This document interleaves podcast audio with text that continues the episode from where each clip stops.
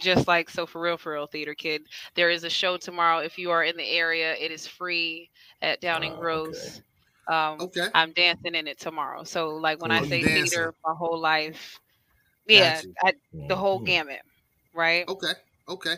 Well check but, it code keepers code keepers. We're in for it today. We're in for it today. Hey so you know this is the day we talk about as ujamaa to build and maintain our own stores, shops, and other businesses and to profit from them together. So I know you're saying, you know, what's this have to do with black empowerment? What's have to what's this have to do with empowerment? As you know, stay tuned. All right, welcome to Get on Code, the Fly Guy Show, which is a series of melanated conversations focused on empowerment, health, wealth, and knowledge itself. People think in binary choices because they are conditioned to. And on the wall was a picture of a wolf and a lion.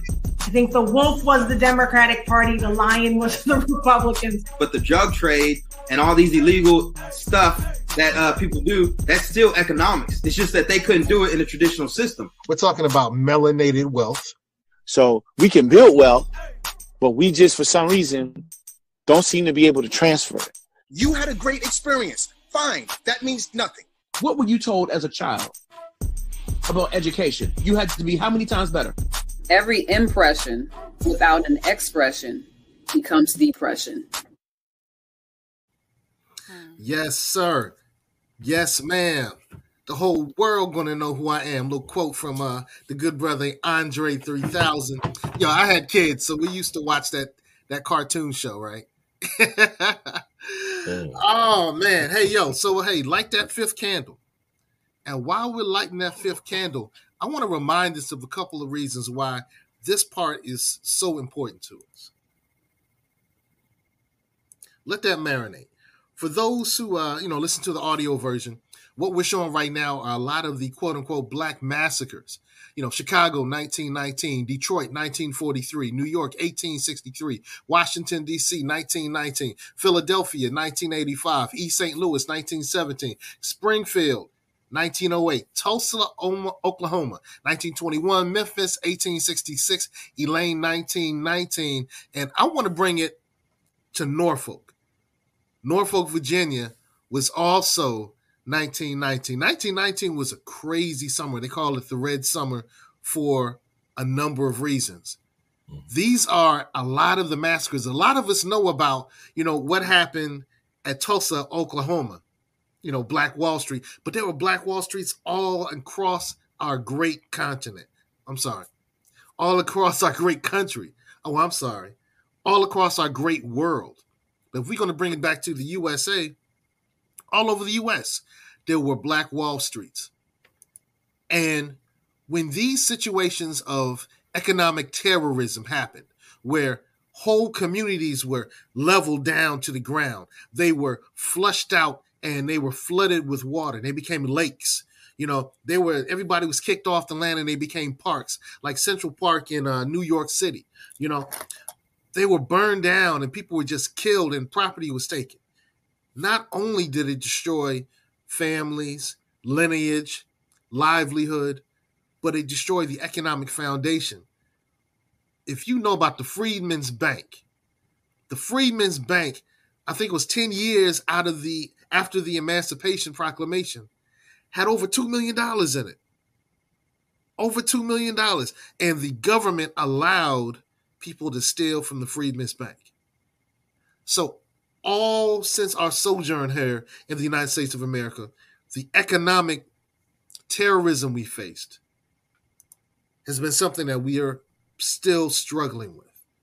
And so, during the Kwanzaa celebration, Dr. Ron Karenga and the US organization, he wasn't the only person. Now, Dr. Karenga was a troubled person. He did some screwed up stuff, yes during the Kwanzaa celebration design one of the days in particular, Ujamaa, to build and maintain our own businesses, stores, and other businesses and shops, and to profit from them together, became a central driving force. And that's what we want to drive home today. That's one of the ways that we can fix the economic situation that we're facing. And on the platform today, we have the uh how does she just refer to herself? When you're a pretty girl, you, call yourself a pretty girl or a pretty woman. What'd you say? Cute girl, something like that. Cute woman. I can't remember what you said. We have fit goddess. Yeah, pretty girl. What's up, gorgeous? Pretty girl. Mm. Yo, fit goddess. Show that book of yours. Show that book. Show that book. Oh my goodness, I'm so excited about this. No, no, no, your book. We're gonna get back to that book. Oh, my book. Sheesh. Look, it's so many books in here. All right, what are we looking at? What are we looking at? So in 2020, um, I've been a health nut on and off, but it really took the last couple years, right? The last four or five years. And my mm. sons have been a little bit older, so they're 10 now. They encouraged me to make this smoothie book. Um, one of my first clients was like, Hey, you always tell us to breathe, but what does that mean? So I broke it down and, and it stands for build resiliency every day and think health eternally. So in this book, there are 31 different smoothies that lead to a healthier you. Like if you, um, a lot of people say, "Oh, I don't try this because I've never tried it," or you know, there's an excuse. Uh, yeah. These are created to make it very, very simple to try a lot of different things uh, that you may not have wanted to try or thought you would like. Um, one of my favorite, there's a blueberry cobbler smoothie in here. A lot of people don't like blueberries, but blueberries have antioxidants. They're really, really good for you. If you don't like them, you'll learn to like them. It's a very sweet, uh, dessert like smoothie to give That's you health. You know what I'm saying? But still satiate that mental part that you're like, oh, I want the I want the luscious, right. you know, deliciousness. Good stuff. And also on the platform, it's our uh it's our resident scholar, our resident professor, our resident researcher. You know, he doesn't bring the receipts. He brings the research. The good brother Minister Zumbi. What's good, man? Show that book, bruh. Oh, yes. Yes, sir. Okay. Yes, sir. So, you know, Zumbi, I talked about the Freedmen's Bank. Mm-hmm. Now, I have a cursory understanding about that. I know you have a deeper understanding of the Freedmen's Bank, right? Mm-hmm. Well, the Freedmen's Bank was a part of the, uh, there was a group called the Freedmen's Bureau that was developed at the end of the Civil War and the Emancipation Proclamation. The Freedmen's Bureau, I guess you could say they were responsible for initiating a reparations type blueprint for uh, formerly enslaved Africans who were free. Okay. And part of that was the Freedmen's Bank. All of that disappeared once Lincoln was assassinated. Andrew Johnson comes in and wipes all of that out okay, the Freedmen's Bank, everything. So now you've got all of these formerly enslaved Africans basically with nothing, which this now eventually leads us into a newer form of slavery, which we later come to know as sharecropping. Right, right. Okay. So it's kind of like when the barn doors were open, the cattle were never really allowed to roam free. So I don't really like the term emancipation because when you look it up, all it means is a transferal of ownership. Mm, teach. So emancipation is not liberation. Okay. And as Dr. Clarke and other GMTs or Grandmaster teachers have told us, liberation and freedom is something that is never given to you, it is something you take with your own hands, literally as well as metaphorically. Ashe, Ashe. But now, back to the economics of it. Yes. The Freedmen's Bank gained a nice amount of money mm-hmm. from formerly enslaved people in a short period of time. Is that correct? Uh, to my knowledge, yes. Okay. And, and I'm going to kind of fast forward this a little bit. Okay. So uh, I'm pretty sure you've heard of the term uh, epigenetics or ancestral memory. So when the Freedmen's Bank was, for lack of a better term, raided, it kind of given it kind of gave us a a distrust for banks. Okay, which is why we never saw we never sought trust in a financial institution. Later on, when uh, Ida B. Wells Barnett uh, began her career as a journalist, she did a research study of all of those African people who were lynched during her time period. Here's what she found over 80 to 85% of those who were lynched were business owners and entrepreneurs. Wait, wait, wait, wait, wait, wait, wait, wait, wait. Are you saying that the uh, oppressor was very strategic in who was lynched?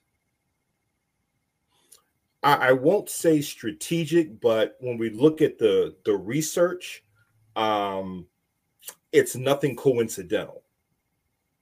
Okay. So when you have a people, when you put them in an economic stranglehold to where they can't do for themselves, where they can't provide for themselves, produce jobs for themselves, and now you make them either totally dependent upon you to the point where if you do try to break free, they will do everything in their power to put you on your knees and beg for them to recolonize you.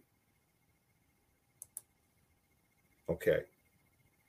Because the one thing that an oppressor knows is the worst disease that an oppressed people can get in his mind is freedom. Because once he gets a taste of it, he'll never go back. You'll have to kill him. Because he's of no use to you anymore. Hmm. Okay. All right, so I, I want to make sure that uh, those who are tapping in understand what we're tapping in and chatting about. Hmm. Peace to the Queen, Star Armstrong. Star used to be on the uh, Fly Guy show, one of the earlier iterations of Get on Code. And uh, peace to you, Steven. Steven's in. mm. Steven's in. Um, tonight we're talking about getting the money, melanated money, and making it together based upon Ujamaa, you know, the celebration of Kwanzaa Day 5. And we're giving you the background right now on why this is important, why we have to do something very different. Like Dr. King said, you know, and I know that there are some of us who don't like the term Negro, black, and colored. Dr. King said something specific happened to the Negro, and therefore something specific should happen for the Negro. Now, one of the things that I know that Zumbi likes talking about is we have to do our internal reparations. Mm-hmm.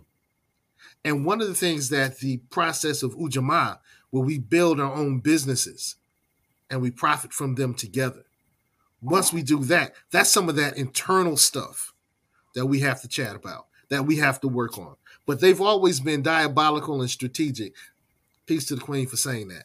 I'll show you that. Uh, continue, good brother, because I know I interrupted, but I wanted to make sure everybody was on board. Okay, so uh, so our ancestor, Dr. Ida B. Wells Barnett, she discovered that of the ones who were lynched in America, 80 to 85 percent of them were business owners and entrepreneurs. Later, when you go and you brought up that map of all of the uh, black massacres that took place in different parts of the world, I mean, excuse me, different parts of the US, all of them had one thing in common. They destroyed the economic power base within those communities. Okay. And it's also interesting that in in the map that you have set up here, what was the what was the second or third largest independent uh, black owned industry that existed within the map that we're looking at here. Okay, brother, you have the receipts and the research. I don't know. I don't know, okay. but I want to say this before you continue that this is only really a quarter of the massacres that our people mm. faced here in the United States of America. This is only one quarter. There are three other quarters that I couldn't fit on this on this particular image that I found online. So okay, okay. but but just looking at the map that we're seeing right here, the second or third largest entity at that time, black owned industry at that time, was Negro League Baseball. Okay, to show you how powerful Negro League Baseball was as as an economic force. Wait, wait, wait, wait, wait, wait. Negro League Baseball? Oh yes. Uh, if you go study our ancestor Buck O'Neil, who used to run the Kansas City Museum of Negro League Baseball, he talked about how uh, powerful that was as an industry. Not only did we have ownership, we had the doctors, we had the um, uniform deliverers, we had the, the vendors who did stadiums. Okay, so everything was kept in house. In fact, it had gotten so powerful, two things happened. Number one, 20% of its fan base were white because they were tired of waiting for Major League Baseball to bring Satchel Paige and Josh Gibson to face Babe Ruth. Secondly, they were more wanted international. To see talent. Yeah, and then secondly, they were more international than Major League Baseball, and I'll, I'll well I'll explain what I mean. Negro League Baseball was barnstorming all throughout Latin America, Mexico, Cuba, Puerto Rico, Dominican, etc. In fact, that's how we got our brother Roberto Clemente through that barnstorming. All right. So you had an international reach. So when the whole thing with Branch Rickey, quote unquote, bringing Jackie Robinson in to break the color barrier, nah, you were breaking the economic back of Negro League baseball. Had nothing to do with social justice. Wait, quick quick question, bro, because Roberto Clemente was one of my uh one of my idols. As a matter of mm. fact, when I went to Puerto Rico, um, I went and sought out his house mm. just so I could pour libation in front of it. You know. Okay. Um, but but did did Roberto Clemente ever play for the Negro Leagues? Oh yes, that's how he was able to come eventually into Major League Baseball. In fact, there's a picture if you can find it, where Roberto Clemente is standing next to Hank Aaron and Willie Mays. Mm. Okay. So, and Roberto Clemente never denied his blackness coming from Puerto Rico. Nah, he didn't. As a matter of fact, um, when Dr. King was assassinated and murdered, he stopped playing for a few days. He's like, I'm taking a break mm. you know, out of respect mm. for the uh, um, ancestor being killed. He also was involved with a lot of the um, the um, the community organizations in our community. Right. You know. Mm-hmm. Please yeah. continue, good brother. Please yeah. Continue. So so so the the map that you showed the audience there, Negro League Baseball, that was a very powerful entity that if you think about it, had it continued, what impact would it have had on baseball today? As opposed to the uh, subsequent dismantling of it when you took Jackie Robinson, then you went after Larry Doby, uh, Josh Gibson, and then Satchel Paige.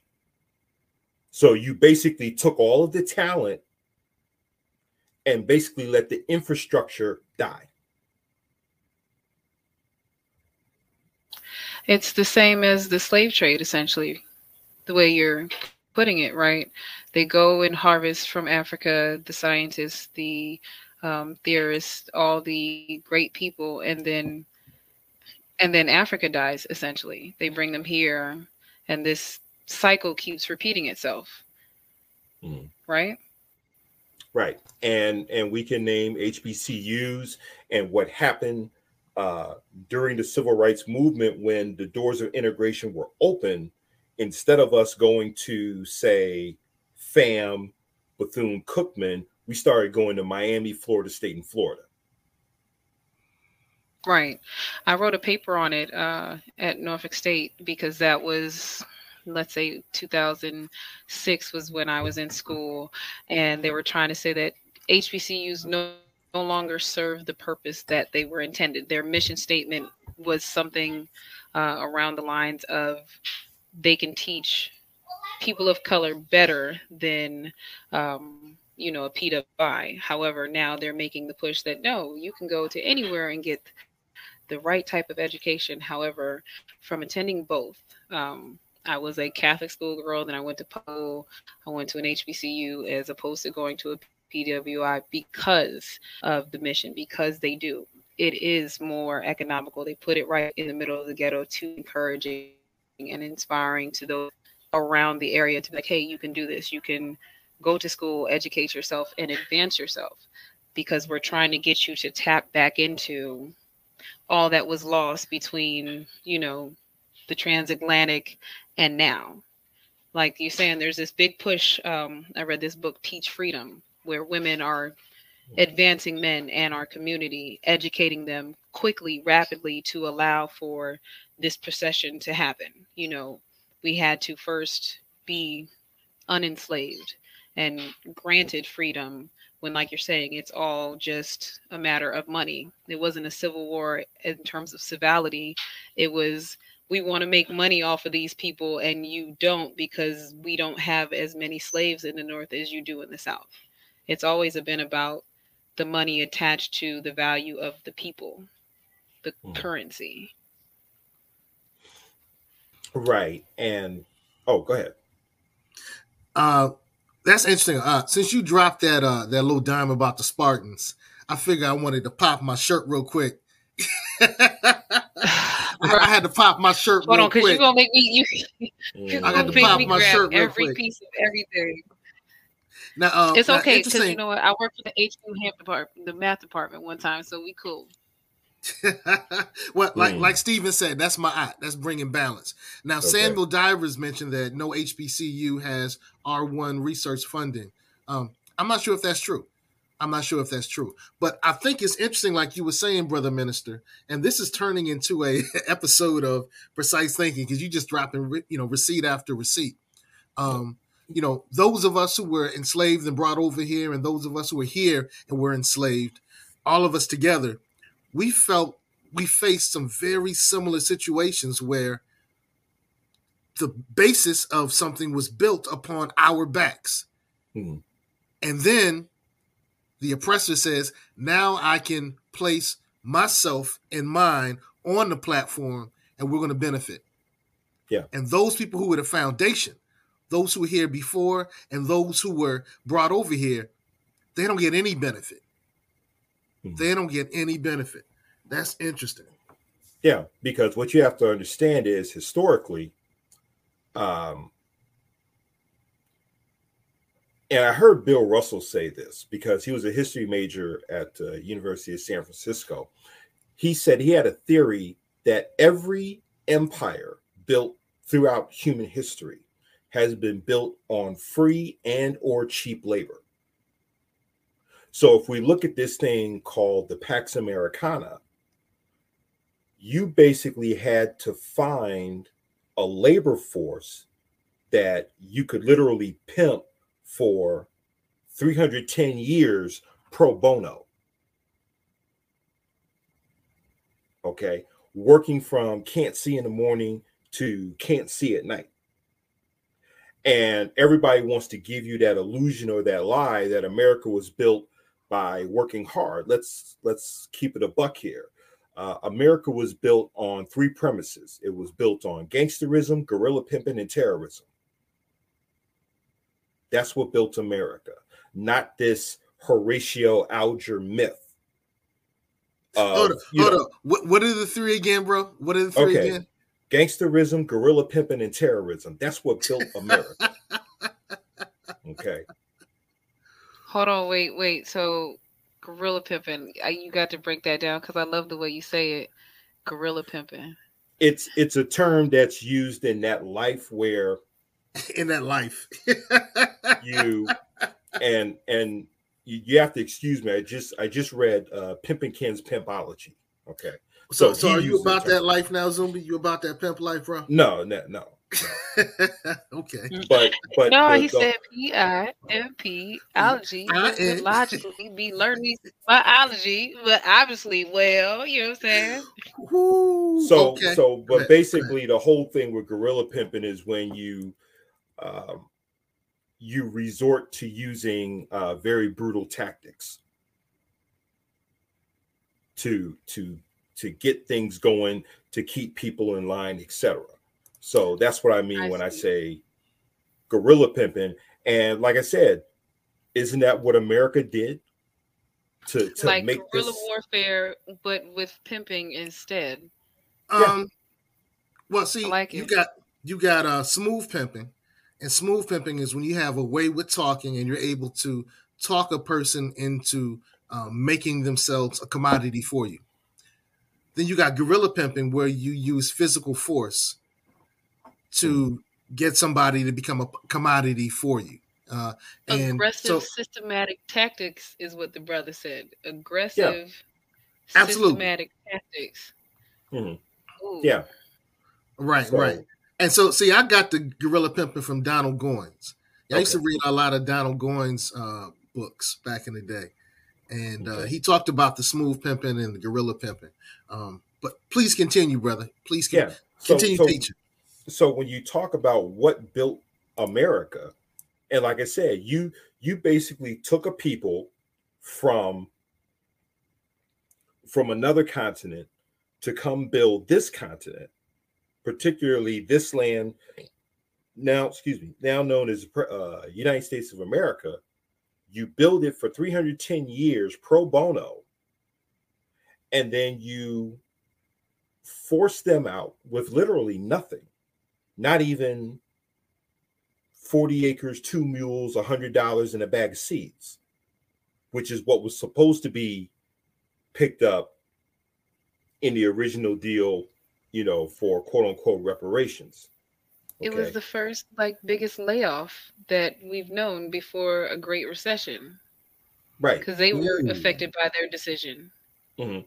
And then you fast forward to show you how else uh you know how else we were exploited economically. Have either of you seen the documentary called The Corporation? Ooh, I I I, I have that on my wish list. I haven't okay. started it yet it was so- actually it, it, was actually done by by three white uh three white young people out of Canada. They got a grant from the Canadian government and they wanted to do this study about this this legal creature if you will called the corporation. So what happened when the 13th and 14th and 15th amendment came out that was supposed to make formerly enslaved Africans citizens, if you will, and being recognized as persons or human beings, the corporations made an argument saying that, well, the corporation is a legal being, and the Supreme Court agreed with them. So, and that's that's the film, yes. And so what they did, they took the language that was supposedly used for us coming out of slavery and applied it to the corporation. And the reason why they did that was whenever they got into uh, any joint ventures, they wanted to minimize the risk that was going to be taken during that venture. And these corporations also served as the backbone for what later uh, became the Industrial Revolution. So we can truly say the devil's in the details. Right. Yes. But so this is the same the corporation is the entity. So, so now if we start to, like you're saying, talk about economics and business, we want to get to the point where we ourselves separate ourselves from what they consider our straw man, right? And become our own corporation so that we can live our free self life. But then our social security number or whatever identity that people associate with that goes out there and works and does business on behalf of you, the soul, not, you know, we take that back over. Mm. We give ourselves that freedom again. Mm. Well, you know, could kind of make it a little a little more basic. Here's what I always tell people. Um, and I call this the Rockefeller rule, where rich people own nothing but control everything. How they do that is through corporations and trust. Okay. So here's something for example. Tomorrow, uh, everybody's excited because allegedly Donald Trump's tax returns are going to be made public. Woo. Okay. But here's what I tell people Donald Trump, the individual on paper, owns nothing. Right. Everything is locked up in corporations and trusts. So if I try to sue Donald Trump, the individual, okay, I have to go through this shell game of corporations and trusts where all of his assets are tied up in. But I can never get to him because I can't get past the corporate veil that his team built around him. Yeah. Yeah. see. So yeah, it's smart, man. It's smart. You know, with my uh our rental properties, you know, they're not in our name you know, and we have a shell company that owns the LLC. So, you know, I, I sit down and break bread with some people who rent from me. They don't know. Mm-hmm. Yeah. And like I said, for those, they see you, but they don't understand the paper game. They don't understand the document game. Yo, That's right. That allows you to move like a whole different person. Yo, Steve's at it again, bro. oh, well, hey. so okay, yeah. So for those who are listening to the audio version, our good brother Steve, Stephen Pickett, always drops bombs in the comments. And I'm not gonna read this comment. okay. Ashe, Ashe. So yes. look, what's this have to do with empowerment? What's this have to do with our empowerment, black empowerment? What's this have to do with Ujamaa? Okay I always always get into it with those in the so-called culturally conscious community. I always say this. You went down to DC for the first million man march, you pump your fists in the air, you say it's nation time, but yet you don't want to deal with the science of economics. Therefore, how can you run a nation without an economy? Because the economy is the lifeblood of a nation. It's like you're trying to operate a body with no blood or no blood flow. Okay.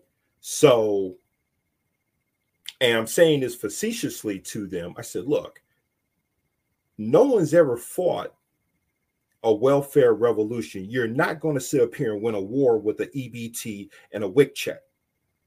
Okay. You need real resources, not just monetary resources, but human resources and other resources that you need to organize to work on your behalf. Okay. So the whole thing about empowerment, there has to be economic empowerment. Otherwise, you will be beggars. Uh, you will be beggars at the feast, begging for crumbs at the table. Interesting. Okay. So, and and the one thing that I always uh, get from the Honorable Marcus Garvey is that the only argument that satisfies man is power. Physical power, mental power, political, economic. That's right. The song say cash rules everything around me. Cream get the money. Dollar dollar dollar, dollar bill. bill okay so so it wasn't just something that Method Man was putting in a hook. There's there's a deeper meaning to that. Well, I want to salute those who did attend the Million Man March. Uh, I was there in '93. I was also there. Was it 2013 when or 2003? Uh, I want to say 2015. It may okay. Oh, you know what? It was 95 and okay. 2015. Yeah, okay. I, am in that picture. I'm in this picture somewhere. I've actually found myself in some of the Million Man March pictures, and mm. I do agree. The agenda piece was very lost in the sauce, mm. even though it was presented. You know, one of the things that uh, you know the Honorable Minister uh, Minister Louis Farrakhan talked about was removing ourselves from the D's and the R's and becoming I's. You know, removing mm. ourselves from the Republican Party, the Democrat Party, and making an independent stand and saying that you have to uh, earn our political resource. I remember sitting there in 95 and like, oh, so I came back to Virginia and, uh, you know, no longer was I a D or a R. I've been an independent ever since. Um, and there was some economic things that were discussed. I can't quote them mm-hmm. because at that time I was just more enamored with the political talk. So okay. I, the the the economic economic talk kind of went over my head, um, but I know it was there. But what it became was like there are all these men together, mm-hmm. and on the sides was a whole bunch of sisters. it was a whole bunch of sisters. And, you know, I understand that. You know, I actually appreciated that because, you know, we were walking up and sisters were handing us waters, juices, fruits. And they were like, yo, walk on, brother, handing us telephone numbers. You know, the whole gambit, you know, we we got a lot of good stuff mm, being there mm. at the mm. Million Man March. So I think the agenda piece did kind of get lost in the sauce. Okay. Yeah, I can't speak to because I think I have um, the one that was written more for the million, I want to say the million family march, not so much for the first million man march. I went to that um, too. But from from an economic standpoint, you know, if if I were a part of the rostrum, what I would have done is look, here is a basic economic blueprint. I said it didn't even have to be mine. It could have been as something as simple as what is in Message to the Black Man, where the messenger gives his economic blueprint that could have been modified to fit the modern times. And now, if you go read that blueprint in Message to the Black Man, it's simple, but it's very effective. Okay. In fact, and I was telling some some brothers in the nation this, I said he doesn't use the term by name, okay? But he was actually teaching his followers crowdfunding before it was even a term. When he says pool your resources, that's crowdfunding. So I'm learning that being that I'm probably the youngest on the call, okay. in linguistics, I'm learning that because we are in this foreign land and taught this foreign language, it takes us even longer to catch up language wise because there's so much that they don't teach us still in terms of communication that they don't even teach themselves. That's why the world is kind of convoluted. Um, but what you said was you didn't understand that that was called a thing until you learned that it was called that thing. That's the biggest problem within our community. We're saying the same thing but because some of us have reached higher thought you know we're mm. saying here when the person I'm speaking to understands it at this level. Um, my son and I have both written books, and it's sad to say that when I started writing, I'm working on my second book now. When I started writing it, the the reading level has gone down. Like we had to not write it using the fancy college words that we learned, right? We had to write it at a fourth grade and now a third grade reading level for comprehension of the masses and it's because there's no scaffolding there's there's no i'm talking to you but you don't understand me because we're using the same word differently hmm. mm-hmm. yeah and i always say that when i when i write this or whenever any of us uh, write any type of information product whether it be a book ebook etc I always try to make sure that it passes the Pookie Ray Ray and Junebug test. okay. And what I mean by that is if Pookie Ray Ray and Junebug on the corner can get what I'm writing, then I, I know I, I know I have a winner. I'm not trying to talk over their head, but I'm not trying to talk below beneath them either. No, so so for for those that may not get it right, what you've done with this book Mm, is this book. mm. You've okay. made this. Look at how thick this is, right? And then just in general, I always break it down because I wear glasses. So look at the size of the font, right, on this book. Mm-hmm. Now I'm getting older and I already have poor vision. So even though this is a phenomenal book and you have to study it, just like you say, study it. Like again, I've only read a little bit of this book. I just got okay. it today. However, one of the things that you mentioned in the very, very beginning of this, and I love it because it's not mentioned in this book. Mm. You say, make sure you take notes. Make sure you understand that this is an active thing that you will have to review more than once. You you say it in the book. Most people read books and then they're like, "Oh, okay." And they put it away. And then you never know there's nothing ever done. You say, which again, because if we're scaffolding, some people need to be told exactly what to do. You say, right. "Don't just read this once. Read this multiple times. Take mm-hmm. notes while you read this. As you take notes, create an action plan don't just read, do.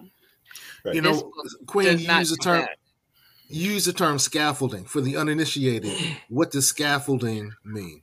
Oh, it's uh building bridges. Right? It's something okay. that the brain does um, to make the connectivity from left to right, right? The the logical left brain versus the creative right brain. We still have to meet somewhere in the middle, gray matter, for mm. understanding, right? I have to understand right. how one hand washes the other. So, um, just because I elevate myself doesn't mean I elevate my community. However, I can as long as I remember where I come from. The term comes what Sankofa, right? I have to look back at where I came from mm. and then reach back. I have to look at the the knowledge and the history to avoid the pitfalls of the future because it's just a cycle.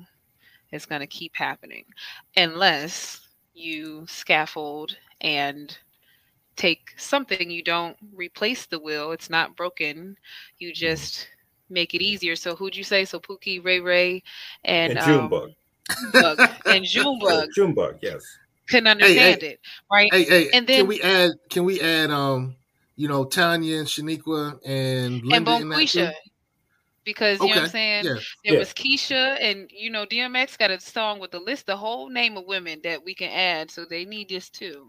Yes. Right. It's, hey, look again. Mm, I want to kind of bring this back to the conversation. I mean, the, the focus of tonight, which is Ujamaa. So, mm. this section from one of uh, the Honorable Noble Drew Ali's writings is called Our Dollars and Cents. Okay. And the part that I wanted to highlight, which is kind of connects with what you were saying. It's going to bring us back to the conversation. We mm-hmm. need to more earnestly urge conscientious support of the businessmen and women in our group in their chosen fields of endeavor. Mm. Find the so, experts where they are and support them in their expertise. Yo, you know, so, you know, I mean, the prophet left us a lot of great guidance. So when we talk about Ujamaa, and we talk about building our own businesses, shops, and profiting from them yes. together. Okay. Profiting from them together.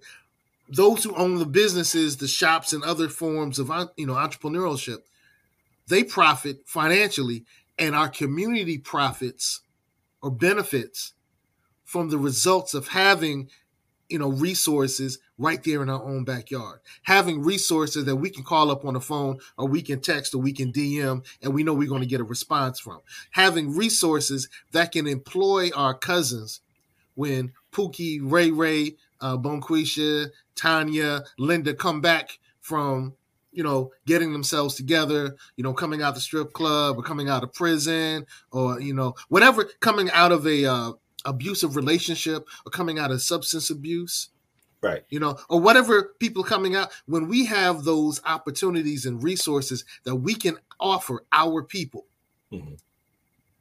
so that's when we become strong. I want to say that the resources are not it's not that they're not intangible. The word that we should be using i feel is access right? This is a resource that is available how many people have access or knowledge that it exists. Zombie, how much did you pay this queen?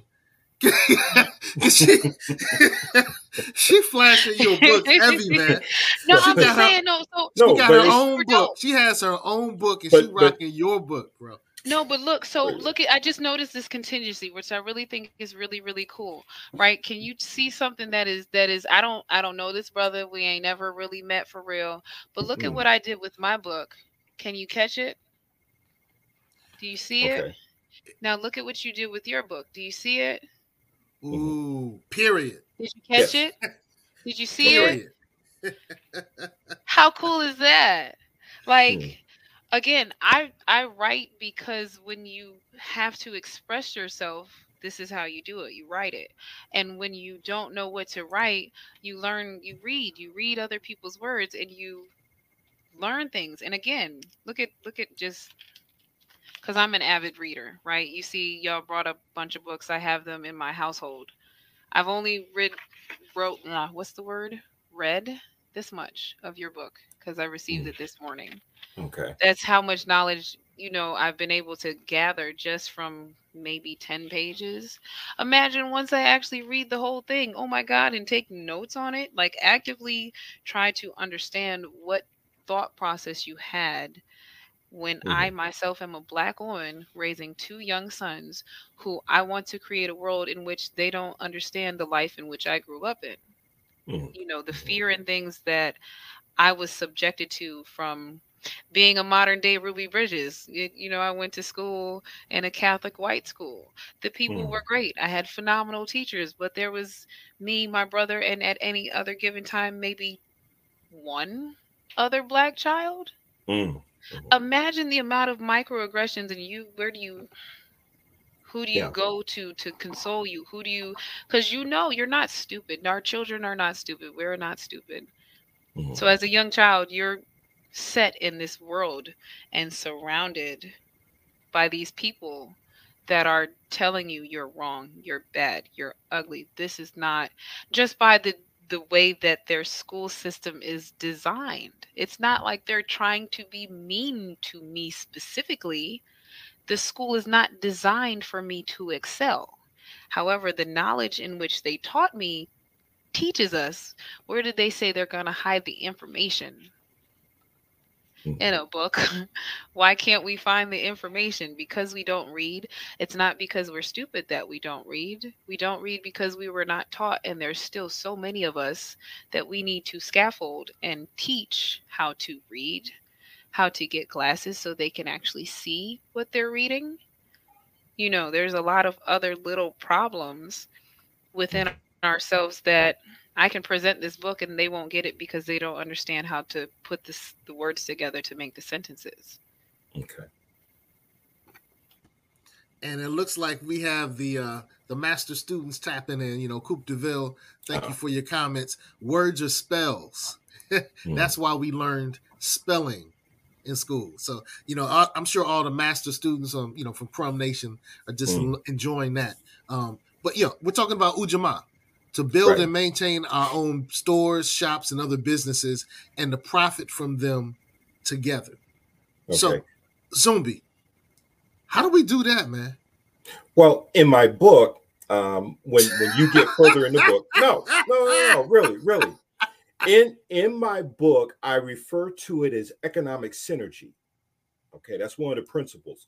What I mean by economic synergy is this: anytime you walk into an ethnic community, all of the businesses in a community complement one another. You will never see quote unquote competition.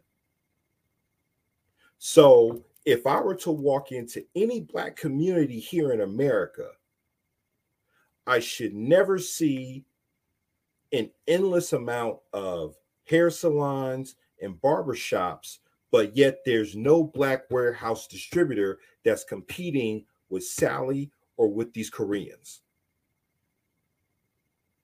Okay, so we need to get into a place where are we complementing what other black businesses are doing instead of competing for the same dollar? Okay. So you're saying to stop oversaturating the market with not to say that there's not multiple people that have the same profession because there's we see that in the grocery store with bread. Mm. but you're saying if i know that you do this and i do this and we can do this together there's a proverb that says many hands make light work. Right. And with yourself being i guess you would call yourself a self-employed professional. Yeah. Okay? So there are needs that you have. I said, where are the insurance agents? Where are the accountants? Where That's are right. the tax attorneys? Where are the IP attorneys? Right. Okay. To complement what you already do. Right. Where are the CPAs? Where are the interns for the free labor resource? Like that's where in business now I'm at. So it's phenomenal, right? Because as I head into the unknown, now I have a, a blueprint as you write in your book, right?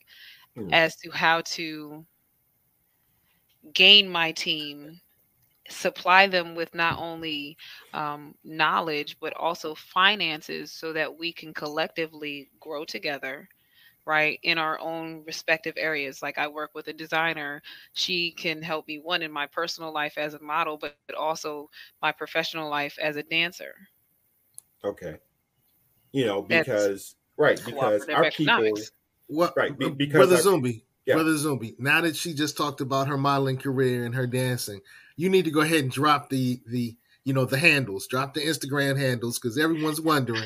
They're like yo what so where can they find you queen? Um okay so on every social media platform uh facebook instagram youtube uh, at fit goddess tribe um you'll find the other aliases of myself through that one. I make it very, very simple, but at Fit Goddess Tribe. Okay.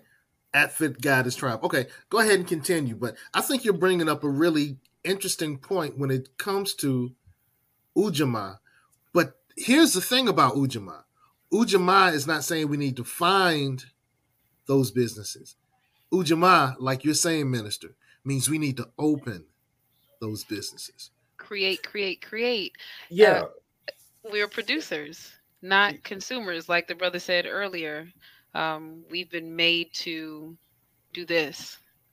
Gimme, gimme, gimme, gimme, gimme. When really, if we stop and be still and think, we produce so much. There's so mm. much creativity within each of us. I've seen, it, especially over COVID, like now we were given this great opportunity to sit still and not have to work and mm. especially in the older generation um, because again now they've amassed more time freedom uh, financial freedom and just understanding from existing that they were able to I, I know a man 48 years old painter self-taught in two years mm. phenomenal work like if you look at his stuff you're like this is what has been trapped in your mind mm for 48 years. Wow. Yeah. Hey, I want to um bring up something to one of our viewers. One of the viewers said trademark attorney. Hmm. You know, well, I, I said IP attorney, which is intellectual property, which covers everything. All right, right. so check this out. Check this out. This is my IP attorney. So if you live in Hampton Roads, you can find the HR Green Book, hrgreenbook.com and you know you'll find our businesses. You know I, am going to drop the commercial about it but um thank you. yeah so this is my ip attorney and she does trademark she actually has a trademark class um mm. that's starting up in january so if you're looking for somebody coop deville mentioned that coop deville needed a trademark attorney right? Yeah trademark attorneys yeah. Here's a good trademark attorney coop deville mm-hmm. All right and uh you know the classes that she has are online and this is one of the strategies that we need to push to make sure we can actually have that ujamaa so you know we need to make sure that once we build and maintain our stores shops and other businesses we can find them. You know what? Yo we're gonna take a quick break. We're gonna take a quick break. I gotta mm. do this. I just gotta do this all right? So here we go within the so-called black community, money circulates. In other words, stays in the community one day. In our uh, Latino community, it stays in one week, seven days. All right. And in the Asian community, 30 days. And, you know, Jewish community, a little more than that. And then the general white community stays in there for unmeasurable amount of time. So the HR Green Book is our strategy to address the circulation. And it's simply a directory in online and in an app form. The app's coming soon, where we can find our businesses. Let's see who uh we have here. So right now we have 14 food trucks. Let's look at restaurants. All right, so let's say I want to look at a restaurant. Let's go with DJs. You know, I'm a DJ. Let's see who else is out here in the DJ world in Hampton Roads. List your business with us. You can simply go to list with us. Right. And so mm. these are the type of strategies that you can find that will help us make our money circulate longer and stronger. Mm. So we need to make sure that when we build, as we build and maintain our own stores, shops, and other businesses, we can definitely profit from them together. But mm. that's not the only thing I wanted to share as a solution. That's not the only thing I wanted to share as a solution. So let me share my other solution. All right. So, you know, one of the good things about the Obama administration is the Jobs Act. And then the Jobs Act they reduced some of the legislation and requirements for the for you to be an investor in startup businesses. Like for instance, when Amazon, you know, started up, right? Mm. When Amazon was a startup, when Facebook was a startup, this is before they went to market and became something you can invest in on the stock market. When they were a startup, I was unable to invest in Facebook Instagram, Amazon, you know, Uber. Why? Because you had to be an accredited investor, which means you needed to have, I want to say, a net worth of a million dollars if you were a couple. You had to make uh, over five hundred thousand dollars if you were an individual, or you had to have some some certain uh, licenses. And so, if you didn't fit, and I was like a dollar away, right? Mm. I was a dollar away from being an accredited investor. So uh, that's that's what I'm telling myself. Um, we were unable to invest in those startups, right? Mm-hmm. But in, I want to say it was 2012, um, the Jobs Act, which is one of the great things of the um, Obama administration, allowed them to relax those um, limitations. So now, businesses that are startups can do what's called equity crowdfunding and equity okay. crowdfunding. And you just mentioned crowdfunding earlier when we were talking about the Honorable uh, uh, Elijah Muhammad. Right. Equity crowdfunding allowed us to now invest in startup businesses, right? And so now we can invest in startup businesses, and some of these investments don't cost a lot. You can invest with, uh, let's say, uh, let me do this. All right. Black founder uh, black owned. I, mm. I know that there are black businesses in Mainvest that you can invest in because. I've invested in some of them. Um, but let's look at this one for an example. All right, so if you like cocktails, you can invest in this particular platform, and the minimum investment is a hundred dollars. And mm. what they're doing is a let's see, I'm going to go through their their information. Okay. I want to say they're doing a 1.6. So whatever you invest, you'll get 1.6 back. Mm, okay. Right. So now they talk about what the target raise is for, some of their financial forecasts, you know, expenses. Here are the investment um, documents. Mm. Mm-hmm. Summary of terms. Okay, they're doing an investment multiple that's 1.4. So that okay. means that if you invest $100, you get back $140. You know, I, some of you are saying that's not a lot of money, but that's a decent return. You know, 4% yeah. can be a decent return. You know, there's some that you can do 6%. So let me go to, uh, let me see the ones that I've, funded gallery. We'll go to a funded gallery. These are like this. This was uh, one of our own businesses. Uh, let's see.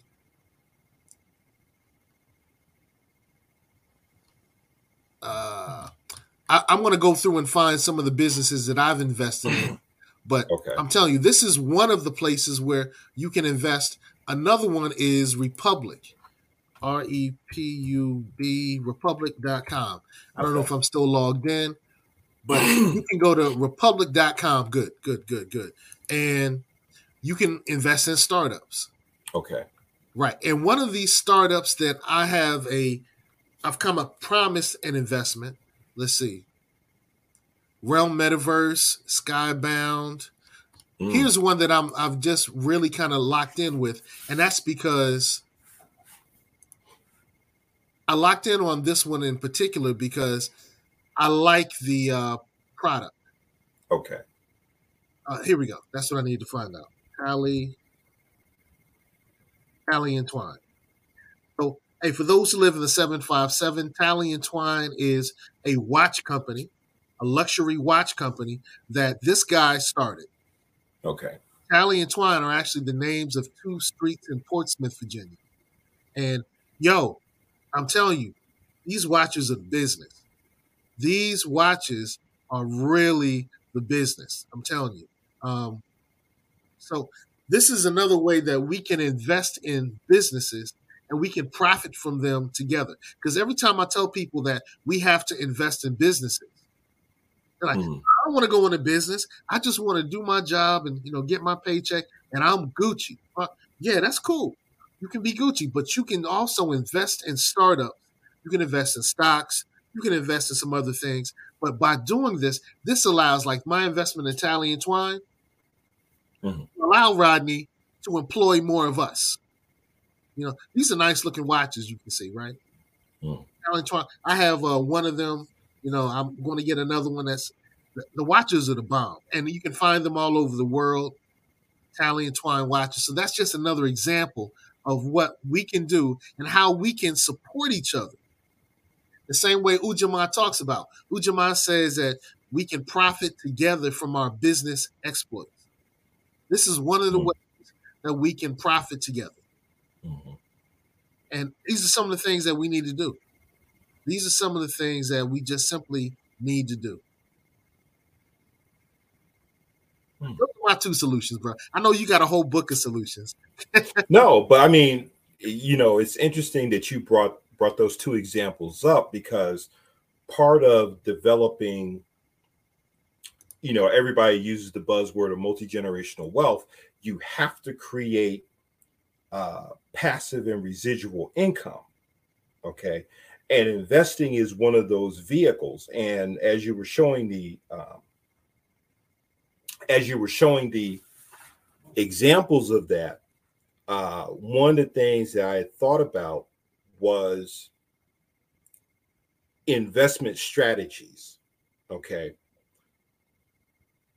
Where instead of investing in stock we are actually investing in companies as well as in the people behind these companies because we want to know what is the intrinsic value of this company uh tangibly and intangibly.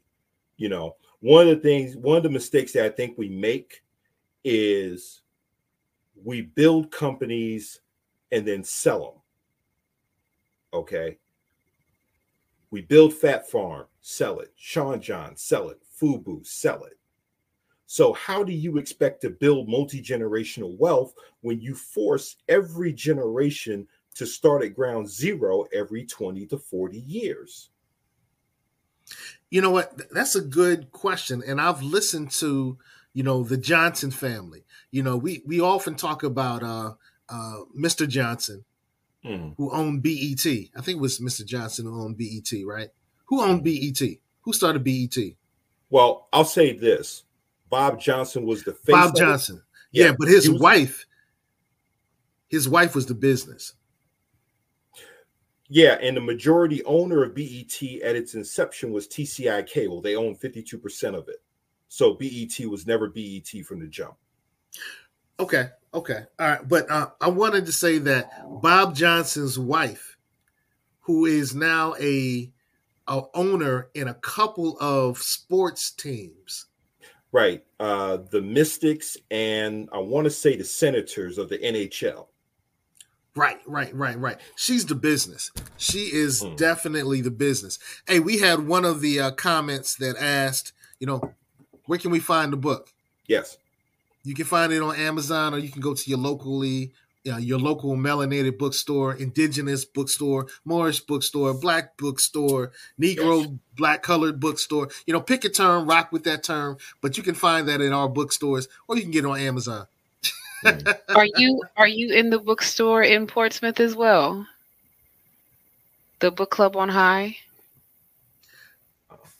Are you asking me if I'm part of No, not not him. I'm sorry, brother. Uh, is your book for sale? I'm sorry, I could have been more clear. In the okay. bookstore on High in Portsmouth. Um, I'm in upstate New York, so ah, no um, worries. Um, uh, all I'm mentioning is that there's some other actual black-owned bookstores in the area in the 757 that would make it easier.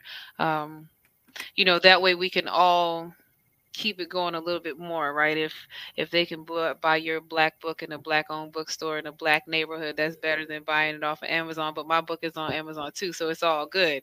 Um, just just yeah. mentioning that there yeah. is a place here that we could use your book at that would be phenomenal. Okay. Yeah. All right. Well, uh, I, I, know that when I purchased a copy of your book, I got it at Positive Vibes. Okay. Uh, I know that Queen B had a copy at one point.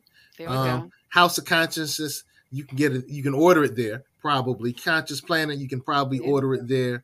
Um, so there are some resources here in the Hampton Roads area, and I'm just saying that hey, wherever you are in you know in the space where That's you right. live, you know, find that That's bookstore. Right and rock with that bookstore. And if you can't find that bookstore and rock with it, you can rock with it and obtain the book on Amazon. Um, That's right. Yeah. I'm just so, glad because I know you got the resource to show the people. You know what I'm saying? Show the people where it's at. show the people, yeah. show the people. Well, you know, we're talking about Ujamaa, cooperative economics, building and mm-hmm. maintaining our own shops, stores, and other businesses and profiting from them together. And we like to leave with solutions, right? Mm. So look, we've been on the chat now. We've been chatting here. We've been talking our tails off for over an hour now.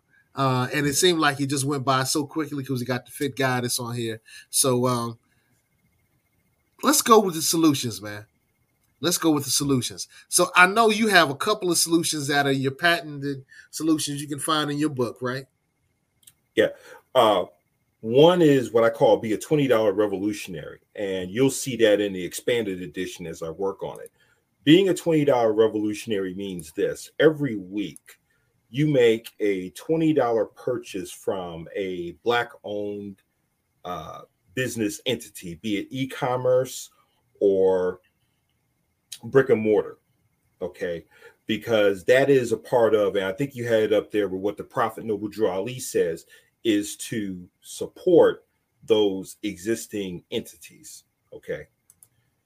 The other one is particularly for those who are engaged in any form of intellectual property, even blogging, is what I call be a cop.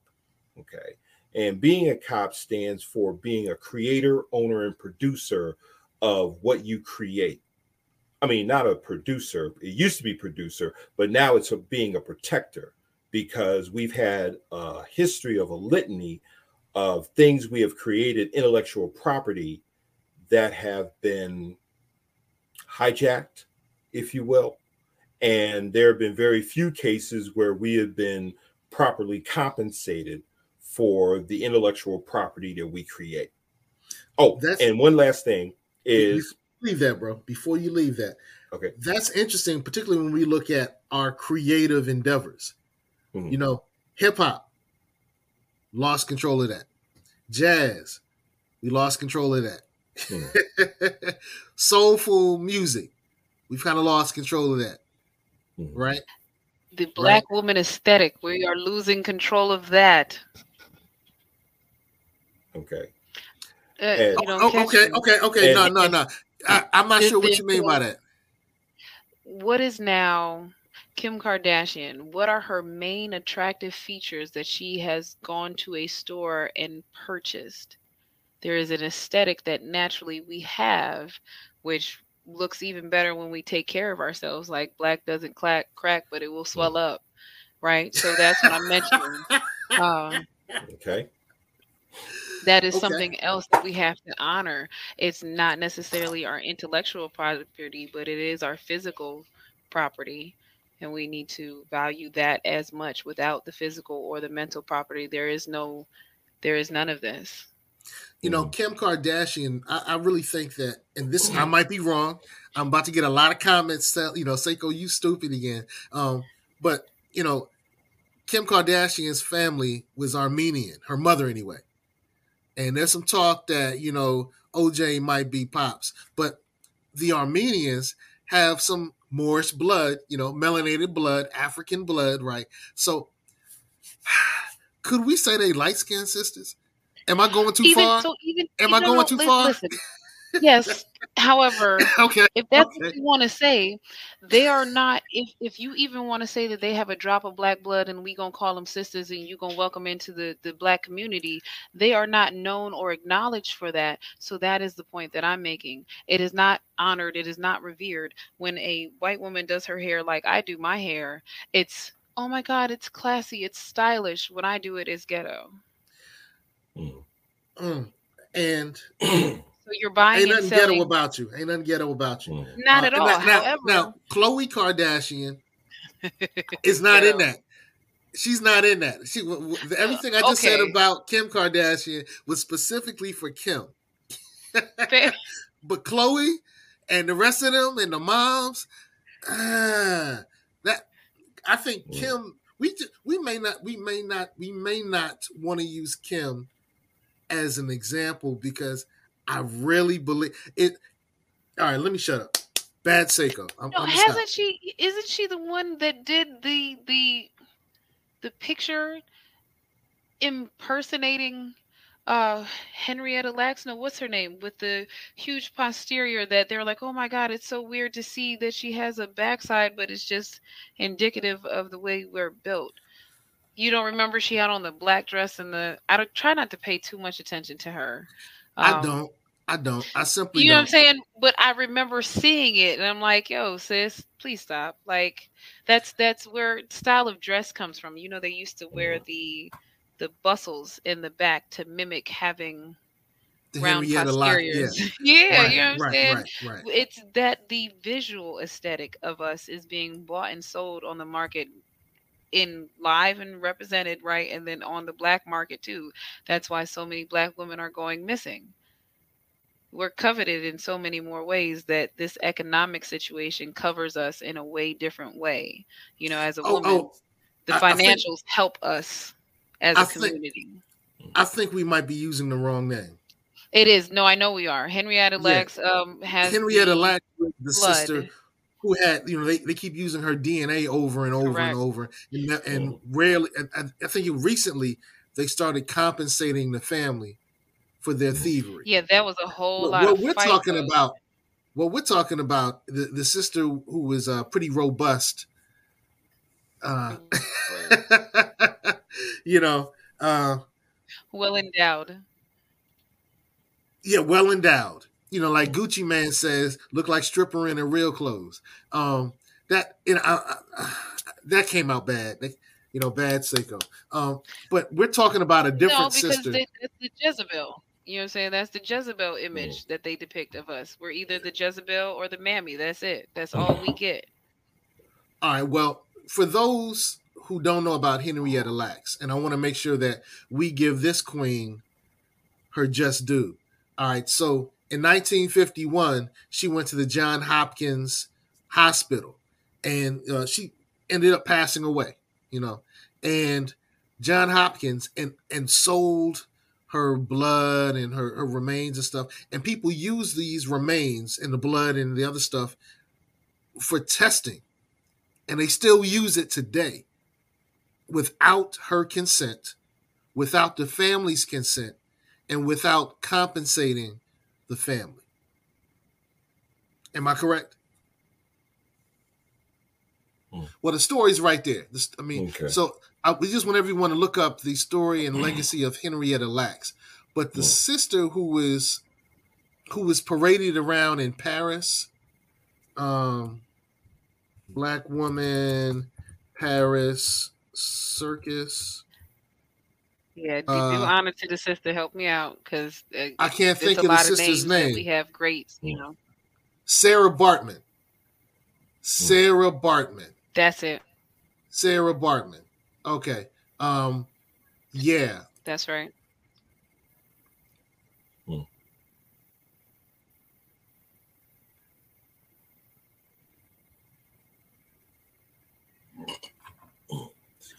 Um, sister.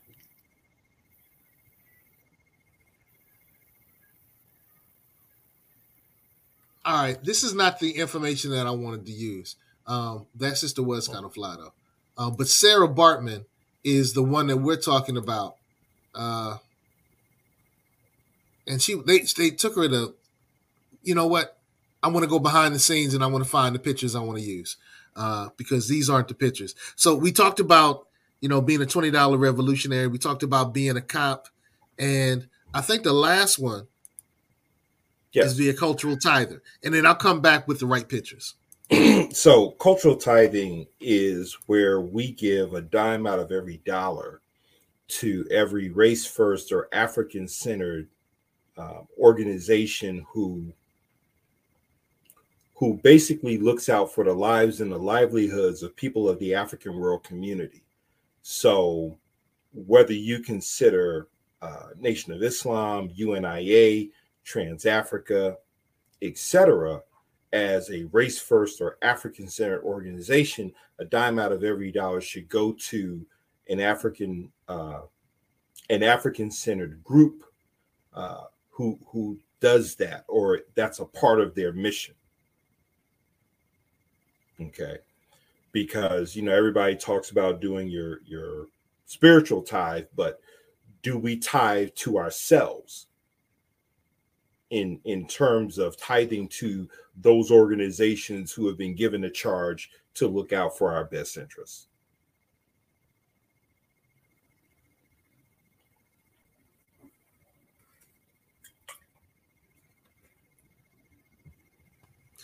Dope, dope, dope. Mm-hmm. So uh I didn't find a picture that I really wanted. There's a picture that I really think, oh, is a picture I think would really work in in uh, exercising what I was trying to show. Um, mm. But I think we've come to the solutions, man. You've given us the strategies.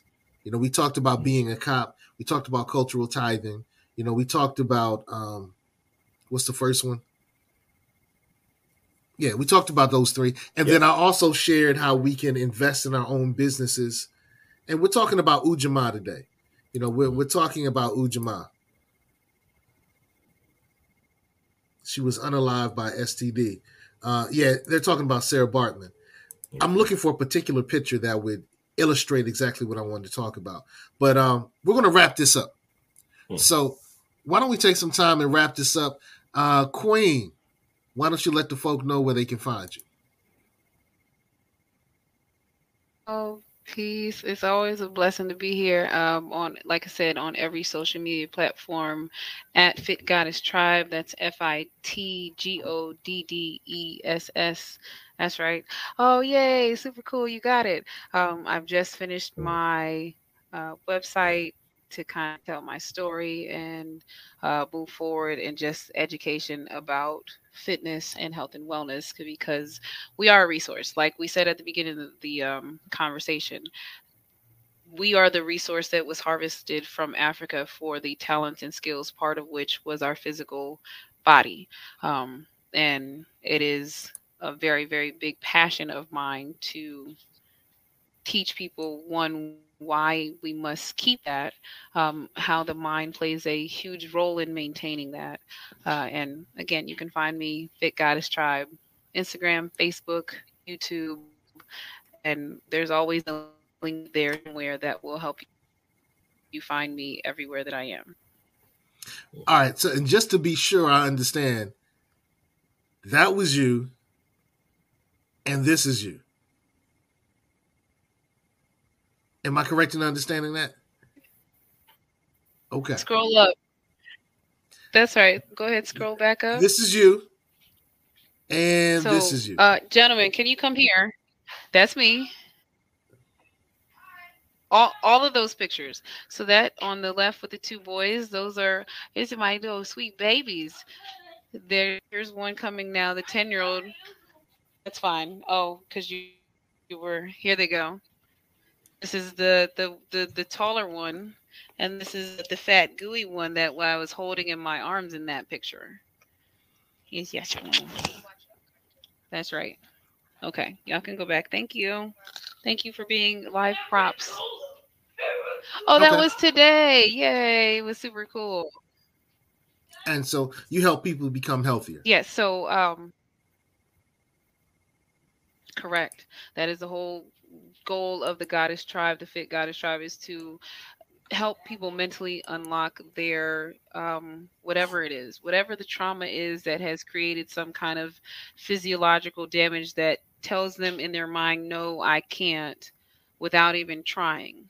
We use physical fitness and nutrition to help break down those barriers so that when I'm presented with an opportunity to learn and expand my mind, I'm able to. I'm able to be like, okay, I know that I don't know this. And now there is a way that I can learn this without, you know, it's still going to be difficult. I'm still going to have to, like, actively, like he says, engage and read and participate in my own healing. Um, but I'm more excited. There's more of the words. The intrinsic value of doing this is easier to see because I'm fit, because I'm fit not just in the aesthetic, right? I'm fit mentally, I'm fit physically, I'm fit spiritually, I'm fit emotionally. I'm a model. I'm sorry. This this you know, you're gonna see I, it. I'm the, body is what the body is. But if you not think how the body works, right? Those I, I muscles allow us to stand up and move forward. I do have to take a position with one of your statements. We must never forget that Black history is American history. Boo. Our history is bigger than the United States of America. America is what, 300, 200 years old? Our people were the first people, the original people. So I hate when people say that. I have a whole video. You know, we got to stop. We got to stop saying that whoever's saying that is not taking no, into... I, will take that. I'll take that. Okay, but I, I did like some of the other photos.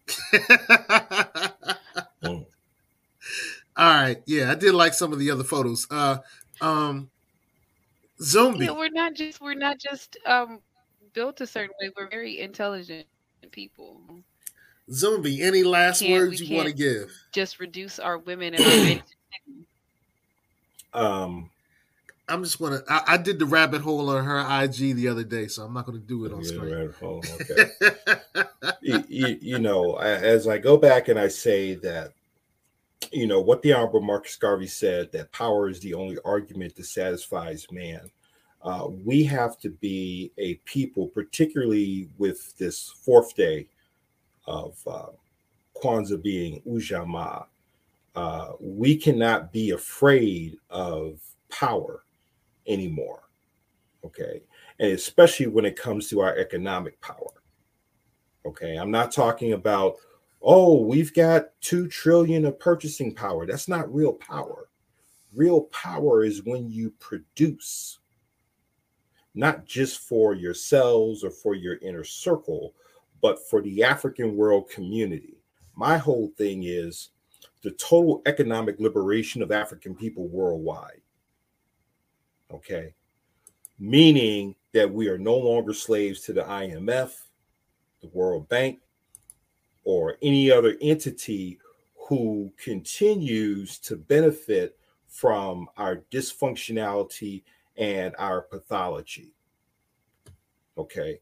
Because we have to understand in order for America to be who she is, uh, we literally have to be out of our minds because politically and economically, America needs us to be dysfunctional and pathological in order for their economic empire to continue. Okay. My last words are uh, get on code, become the code, teach the code. Our code is empowerment. Everything we eat, should empower you. I'm sure the Queen would recommend and uh, agree with that. Everything we do should empower you. You know, everything we read should empower us. What you invest in should empower you. And uh, I'll give one example, one last example. Uh, I'm back on Republic. So on Republic, I can just look up Black founders. And, you know, June Brain, um, T-Boo Health, Talley and Twine, we just looked at them. Nobody Studios, Superphone. This is another company that I've invested in, is Superphone. Uh, Superphone is, this is Ben Horowitz. He's the co-founder. Let me show you the founder. Let me show you the founder. Uh, come on, where is it? Where is it? Okay, here it is. Uh, Ryan Leslie. Now, do you remember that song? You're my diamond girl. There we go. You're my diamond girl. You're the one I put the ring on. Yeah, Ryan Leslie has had Superphone for a couple of years now, and now you can invest in Superphone, right? So you can invest in Superphone, and I think the smallest amount is the deadline is the uh, 24th of coming up, right? Uh, the smallest amount is $100. They're doing a crowd safe investment. So it allows you to uh, make a cash investment. And what happens is when a money incident happens, a positive money incident, they either get acquired or they go public. When they say going public, that means that they become part of the stock market. So either if you if they go public and they are able to get on the stock market, then your investment turns into stock. Oh. If they get acquired, then your portion of the investment gets back gets you know gets paid back with the uh, the money that the people that acquired them gives them and so you're going to get your money back and whatever more the purchasing acquiring company gives so you'll make a profit either by getting stock or by them getting acquired i did a horrible job of explaining that um, but what i would like everybody to do is you know you can go to places like Republic, you can look for black founders, you know, and you can invest in these types of companies. Um, a lending company that's going to focus on home ownership for our community. You know, these are bags you can in, invest in. Uh, I invested in Runner. Um, right? Uh Kweli TV. I'm invested in Kweli TV. So, Kweli TV brother, is is uh Netflix for Nubians. Hmm. Go ahead. Go ahead. What were you saying? Uh huh. I remember Kweli TV. Oh, so when you tell people to do something, always tell them why. What is the purpose of investment? Like, what is the benefit? I might know, the brother might know, but everybody on the call might not know what the benefit is because it may sound like you're just telling them to circulate, not spend their money, but circulate their money. But why would you tell them to invest? Well, the reason that we're telling uh, people to look at investing as a way of making sure that we profit from our businesses, you know, uh, so when Fit Goddess decides to open up her fitness studio, she'll do an equity crowdfunding on Republic or StartEngine, uh, maybe Mainvest, one of these platforms, right? So we can invest in your studio as you make profits. We all benefit from those profits and I don't have to work out with you. I can just sit back and watch the videos, but I can get some results and some benefit from investing in your profit. You know, uh, investing in your business. So, so I'm saying this is one of the strategies. Investment. I'm saying this is one of the strategies that we can use to make sure that it. our money circulates stronger and longer, to make sure that we support, I'm sorry, that we work together with those who are working in business. I don't like the term support. I don't like saying support our businesses.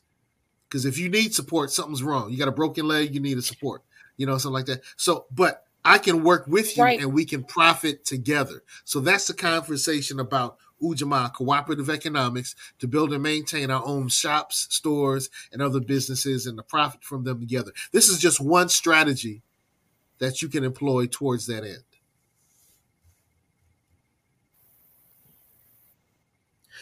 And uh, Hey, look, we got a chance to hear from the Fit Goddess. Glad to have you on the platform today. And also the Minister Zumbi, uh, the author, Minister Zumbi Shawala, author of Gospel of Afronomics Theology. I'm Seiko Varner. We invite you to get on code. Our code is empowerment. So get on code, become the code, teach the code. Our code is empowerment, and we love you. And as I say, drink your water. Peace. Peace.